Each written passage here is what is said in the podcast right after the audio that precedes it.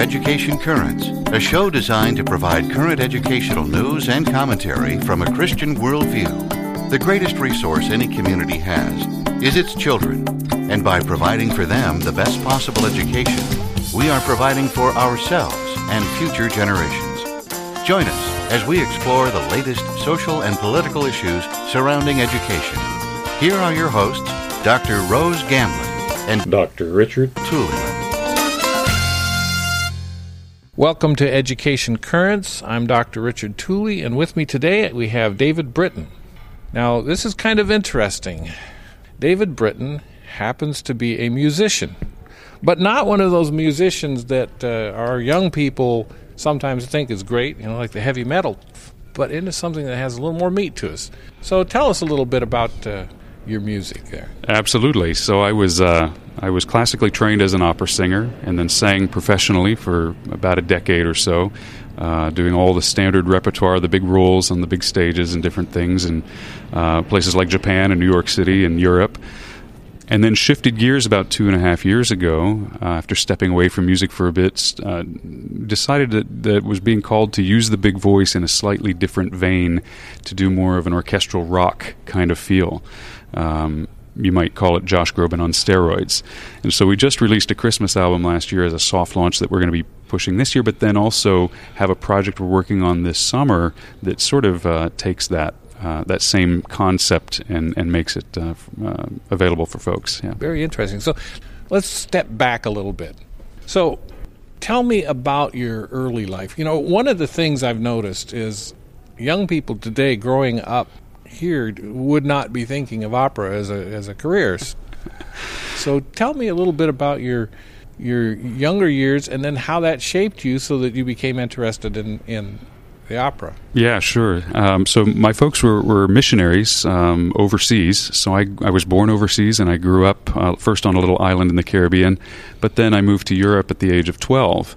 And uh, so uh, there was always music in the family, singing in the church and other things. But as I got to Europe, was exposed to more of the classical styles of music. Played trumpet in an orchestra there in school and so on, uh, and then started to to think about singing. Um, and when I came back to the United States for for my college. Um, had learned languages from being overseas, had studied some of the classical music, and uh, even though in my in my heart I thought I was a rock drummer, I had a voice teacher in college that pointed me toward really trying to go for a career in, in the operatic classical voice range, and so that's how that shift happened for me. So, tell us a little bit about what it's like to try to get a role Absolutely. Um, usually, the way it works is you fly to New York sometime during the fall, uh, having acquired uh, an audition slot if you can, um, and then uh, making sure when you show up there you prepare the right repertoire. Usually, it's a big a big tune from one of the big operas that everybody would know and enjoy, um, in one of several languages, of course, and then uh, you sing that piece. Um, and you uh, you are then engaged by various companies should you succeed, and that sort of lays out your work for you over the course of time. So, do you find yourself like this independent contractor and fly into the local opera company or whatever? that is exactly it so you end up uh, if you're fortunate enough to get engaged then you uh, end up flying to a location where you'll have maybe a week and a half of rehearsal or two weeks of rehearsal and then the run of the show which may take several weeks of course and then you're on to the next one um, so that's absolutely the way that method works. While you're also trying to maybe engage with uh, local symphony orchestras and things along the way to fill in your calendar. So you you found the career of being an opera singer was it uh, something that you would suggest to young people today to think about doing? Uh, it is a the art is wonderful. Clearly, it's a fantastic art form. Um, the the life on the road, as anyone that has spent life on the road knows, it's it's challenging. And for me, that was exactly the point that I was at a point where I had a young family and felt I needed to be more at home, and that's what shifted my course a bit uh, several years back and stepped off the road from doing the full blown operas. Throughout your career, were how, how was your faith with God or your relationship with God? Describe how you keep that intact and that in the usually regardless of the industry, the show industry, it's a pretty tough road sometimes to keep a relationship with God going. Uh, absolutely right. Uh, and at the same time, I feel incredibly blessed that uh, I grew up in a household that uh, as as missionary parents, we lived by faith, by the by the grace of God on a regular basis, and I saw that faith in action. Meaning, um, I saw that we were provided for. We didn't have much, but we were always provided for. I've never starved in my life, um, despite living in what would normally be considered quite unstable circumstances. Never felt a sense of instability, um, and I think that that was that was fairly deep seated in me. So as I went from very protected uh, Christian evangelical circles into places like the San Francisco Conservatory of Music, which, as you can imagine, might be the opposite of that. Um, I felt assured in what the Lord had in, in mind for me. And while at the time I thought it might have been opera, He gave me the opportunity to study voice so that I can use it now for different purposes.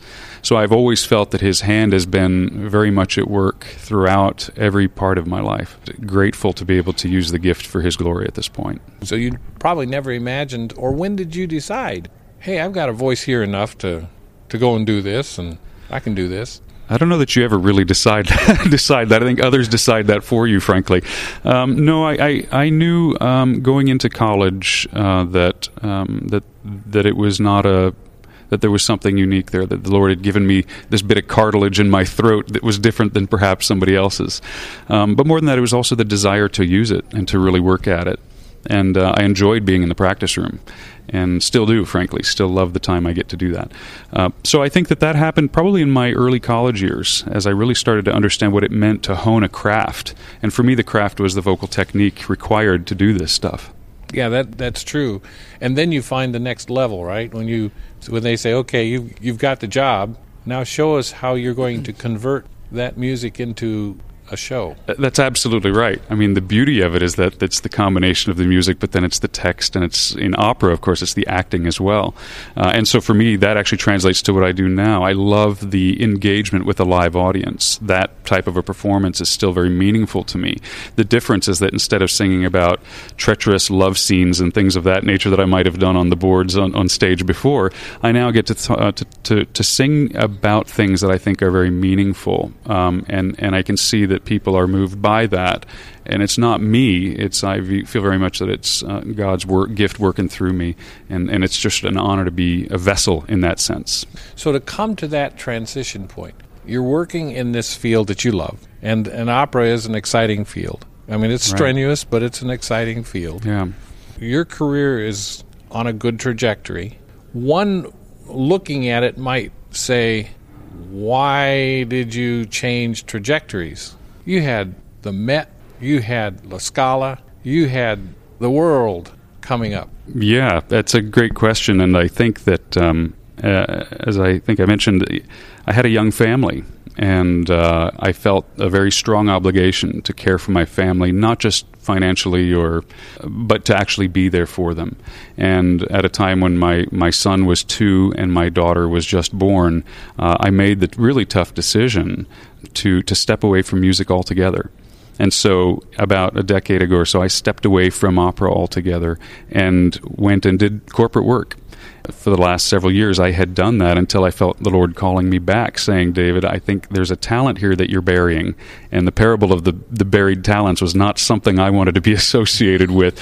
Uh, and as tough as it was to try to begin to juggle a corporate you know corporate job with going back and being a musical artist, uh, I felt it was the right choice. But not back to opera, now to this new sort of genre of music that we're going into. Therein lies a risk in it, in and of itself. It does very much so. I mean, to to step away from something where you you have a trajectory and and you did it for the right reasons. Of course, you know your family is very very important. We have our little time here on this earth, but those that come after us that we bring up the foundation for them that we set is very, very important to them. Absolutely, yeah, that's right. You make this decision to step away, and you're going to now move into the corporate world. That had to be, a, on one hand, a downer. You know, the truth is, is that it was um, surprisingly peaceful, uh, and I feel that once again, it was, you know, I think that we get caught up in what a typical life and a typical career may look like for any individual. And what I've learned, if anything, is that uh, if God has diverse plans for your life, um, then he'll make he can make them happen if you let him. And uh, and so for me, there was actually a great sense of peace when I stepped away. I, I don't know how it happened, but I was actually quite calm about the whole endeavor for the first six or seven years. And then all of a sudden, the gnawing, the nagging started to come back in, which I also think was his leading to say, I gave you some stability here, and I was you were able to uh, provide for your family. Now let's go to the next chapter, and that's what we're now in. We're really starting that now, the last year and a half or so. So now, now comes the next step. You say, "All right, we're going to make this shift. We're we're I can't I can't leave this gift that God has given me. I can't I can't just let it sit there and not do anything with it." Right. and and of course, all along is you you probably had no end of churches saying, "Hey, can you come do special music for us?" All those years. But then to take this now and let's say we want to convert this into a ministry. Yeah. We want to we want to take the step of moving it into a a permanent sort of ministry, a ministry we can do. That's right, and and and I think that you know it's it's almost. Um, it's almost puzzling to, to use the word ministry for me because I feel like um, I don't see myself as a church worship leader. I've led worship, happy to do that when asked to do that. But I, what I really have a heart for, I think, comes from my missionary kid upbringing, which is that the world is a hurting place.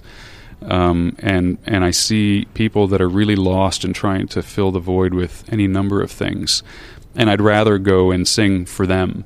I'd rather be out there where the where the ocean is clipping against the, the, the cliffs, um, rather than in the, the, the sanctity of the church haven, if I can use that.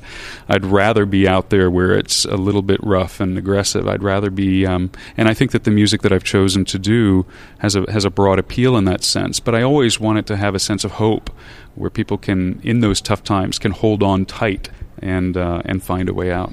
So you move from opera do you carry your operatic roots into your music? Absolutely. I can't help but do that. So, uh, on the first mini project that we did, we blended in some beautiful Latin Kyrie eleison work into a full blown rock tune uh, with a violin intro and so on, um, with a very driving rock melody underneath it. And now that we're in this new project, we're doing this similar thing. We're taking things from one of the big requiem uh, the Fauré Requiem. We're, we're, blending that in to make a, an interesting statement. So, yes, absolutely, those roots that are deeply uh, entrenched in the classical vein um, will actually, will absolutely be a part of everything I do. You can't help it, right? Those are your influences. In my case, those are the influences that I hope comes across as a, a very broad appeal to folks just to, for, for their enjoyment and lifting up.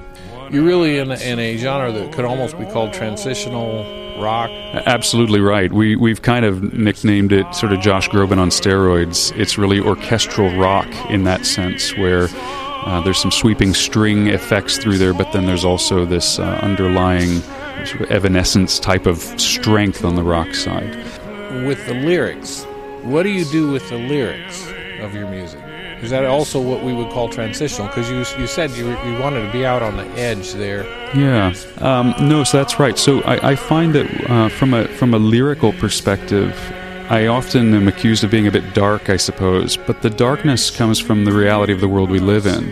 And I always like to make sure that there is this pivot point in my songs to be able to show where there is hope. And uh, and so to me, it, it's an observation that says the world is it's hard. we we're in troubled times, and yet through that, we all have been given a sense of strength. And for those of us that choose to believe in in the salvation from a from a gracious Savior in the form of Christ Himself, to me that is the, that's a foundational bedrock that no matter what comes your way, you can hang on to. And so and I still do enjoy singing some of the other tunes from Broadway and, and other places, but you could certainly apply my Christian faith is, is I, I, think does come through in that in those in those minor ways. You'll see that you know constantly uh, feeding into everything I say. Um, so that's no, that's right. So I, I, there is uh, there are some songs that are not uh, specifically Christian in their nature in their lyric, but they are hopeful in that in a different sense perhaps Yeah, Um, because when you talk about this, for for many many people out there, a Christian song has no relevance to them whatsoever. absolutely. And how are you going to reach those people? That's exactly right. I- I've been really encouraged that uh, that of the concerts that I've done over the last year, um, that I would say at least a third of the audience that shows up is would never necessarily step into a church. How would you talk to young people now who are saying, "I feel I got this talent"? How would you counsel them? That's a great question. I think that, and I, you know, this is as I see my own children coming up, right? I think that we're we should be excellent at whatever we do. I think that we should strive for excellence. Uh, I, I worry that as a culture we tend to take the easy way, and um, and I think there's a there's a, a great opportunity for good old fashioned old school hard work, no matter what it is. If you believe that you've been given a talent in the musical realm, then you should pursue that with every ounce of your being because nobody else will pursue it for you. Uh, and, and things don't end up on silver platters handed to you. So know that it's, uh, know that music is a tough industry, even uh, especially today, it's probably tougher than it's ever been. Having said that, if you feel like you have to do music, then you have to do music. And so you should do music. I, I think that's probably the best way to articulate it. But then know that it that it's work. It it is. Uh, you find a joy in in spending the time writing the lyrics. Find the joy in in doing developing the technique. Uh, and there is joy there. You'll have aha moments in your own little practice rooms on that beat up old piano, and you'll play the most glorious things that no concert hall will ever hear on that beat up old piano, and take joy in that. So, do you write most of your music? Uh, I write uh, about half of what we do. Um, we just did this last fall. We did a Christmas album, so there you're not wanting to write too much because Right. people have an expectation. Uh, but on this upcoming project, The Storm, um, we will be doing. It's about half and half actually. New new new material and some covers of some great classics.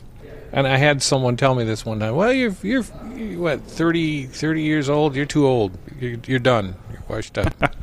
How would you uh, talk to someone about that? I think you're only done when you say you're done, first of all, or when the Lord makes it really emphatically clear that you're done. Uh, it doesn't mean that we can all support ourselves on, on music or the art that we've chosen to do, or the, any occupation. You know, there are folks that do other things that are not art related that struggle with their living as well. Um, I think that uh, we certainly live in a youth driven culture, and, and uh, at the same time, there's gen- there are a couple of generations above those in their 20s and 30s that have a desire to hear great music that are actually quite adept at understanding how music is crafted and have a have a penchant for, for real quality. So I, I think age is a is simply a number. If anything, my if my father has taught me anything, um, it's just a number, and you should ignore it. And, and I think that's good advice for people who want to get into it because well, one thing that does happen is is that there's timeless music and there's pop music. Correct. A lot of people felt that classical music was the only thing that was timeless, but we've discovered that there is other music that is timeless, that is not necessarily of the classical genre. Absolutely right. Yeah. Uh, and I, I think that that's what we've uh, what you notice if you look back over the last 50 years now that rock and roll has been around there are songs that came out 50 years ago that are as more popular today than perhaps any Mozart piece that was written and so absolutely I think that it doesn't the genre really doesn't matter it, Yeah. it, it's the longevity and the quality of uh, uh, and I think it is how it touches the people that listen to it So let's let's talk a little bit about your album here. And this is is this your first one? So this was the first sort of official project that we did. I did a mini project on my own about a year and a half ago, but this Christmas album was really the first one we, we kind of put some real effort into. Uh, always had requests to do Christmas songs, uh, to use that big voice and really and really make uh, make it work. Uh, so this was the first one. Uh, it came out this last fall. So you titled this one Just Christmas. Oh, no, this one is Christmas. is yeah, this was the Christmas Okay. one. So the you did- Storm is the one coming out this summer. And yeah. this one you did uh, what? To- pretty much traditional. Yes, we uh, we did a nice mix of the uh, you know there's got to be an Oh Holy Night on there. Yes, it got to right? be an Oh Holy Night. Uh, you can't get by without Yep, that. we did uh, a, an updated, fun version of Joy to the World that retains a classical vibe to it with kind of a Weezer rock style underneath, which sounds really bizarre, but I encourage you to, to listen to it. I think you'll find it quite enjoyable. enjoy, uh, in, enjoyable. Um, we did O Come, O Come Emmanuel, and then we went and did something. Uh, we did the Wexford Carol, which is Oh, the very original Christmas song that's that we have historical record of, and uh, and so we did it in a Celtic rock vibe that ironically has become one of the most popular songs from the recording, most requested in concerts and so on.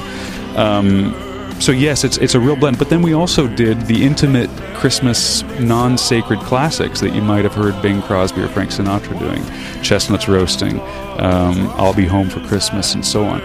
Because that's part of Christmas for me Right. anyway. Was that you know you can't have Christmas without some of those things. So it was really sort of this blend of those sto- of those different variations.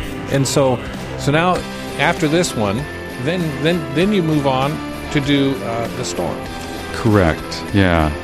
The storm is, and the storm is really, you know, the, the Christmas is Christmas is an easy one because Yeah. the songs are kind of dictated to you, right? And and you will be you will be reperforming the Christmas songs every year, some, some Absolutely right. We did a so we did a soft release this last year, sort of local market, and now we're going to be. This will be you know for this next season. This will be we'll do a big push behind that with the concerts and so on. Um, but now we're we're we're on to the next project from a from a recording perspective, and and this one is one that we really hope to define as an artist, right? Because you have few, chances to do that. Again, it goes. The concept of it is that life is troubling. You know, we we live in a troubled time. Um, and so, but there are glimpses of hope. There's a calm in the center of the storm that we can rely on as well. And so we've chosen tunes that will actually go with that. Again, almost the idea of the journey that may that you may have to go through in life, whether it's a physical journey for our ancestors that came to this country um, across turbulent seas, whether it's the challenges we see with uh, the various uh, wars that are that are around us, where many of our uh, you know American personnel are overseas and, and separated from families. All of those things are part of the storm that is life, and so we're choosing songs that hopefully will be uplifting and encouraging during a time of storm. So you'll be taking those songs with you, and you're going to be touring. I assume you've got some tours coming up. Correct. We're working through getting some of those things lined up right now. Um, I'm based out of Phoenix, so there's quite a few different things in the Phoenix area that we'll be doing in the short term, uh, and then working with our, our PR firms and our, our marketing group to make sure we get get all those other concerts set up. And we'll find probably specific uh, cities that we'll be able to target and, and show up at and have some great concerts. Is there a website people can go to to follow you and to see where if you're coming to their area? Absolutely, yeah. They can go to davidbritton.com. That's probably as simple as it gets. Uh, davidbritton.com is the website. Also, David Britton Music on Facebook if you'd like to go there. Um, uh, and you can uh, follow us on Instagram at David Britton Music as well. So we do have a number of venues, but davidbritton.com is the primary website. Okay. Yeah. So they can come there and they could find out not only about the storm, but they could find out about the Christmas album too. Absolutely. Are you selling the Christmas album in any other At- we will be. Yep, they'll be distributed through a distributor coming up for this for this next holiday season. We're working through the details on that now. It's available on iTunes uh, along with the prior project that I had done under David Britton as well. Um, so you can you can find the music wherever you'd like, or purchase them right from the davidbritton.com site as well. Yeah, okay. Well, I want to thank you for being with us here. my pleasure. It's and been great. I, I do urge our listeners to go to davidbritton.com, take a look, Yeah. and young people, you've heard the story. Don't give up your dreams just because you think you uh, can't do it. absolutely You not. got to give it a shot. That's right. So, again, thank you for being with us. And My pleasure. Thank you for having me. Really appreciate it. I have one thing left to say keep learning. You have been listening to Education Currents, a production of MRG Media Ministries. For more on this or to contact us, go to mrgmediaministries.com. That's all one word. mrgmediaministries.com.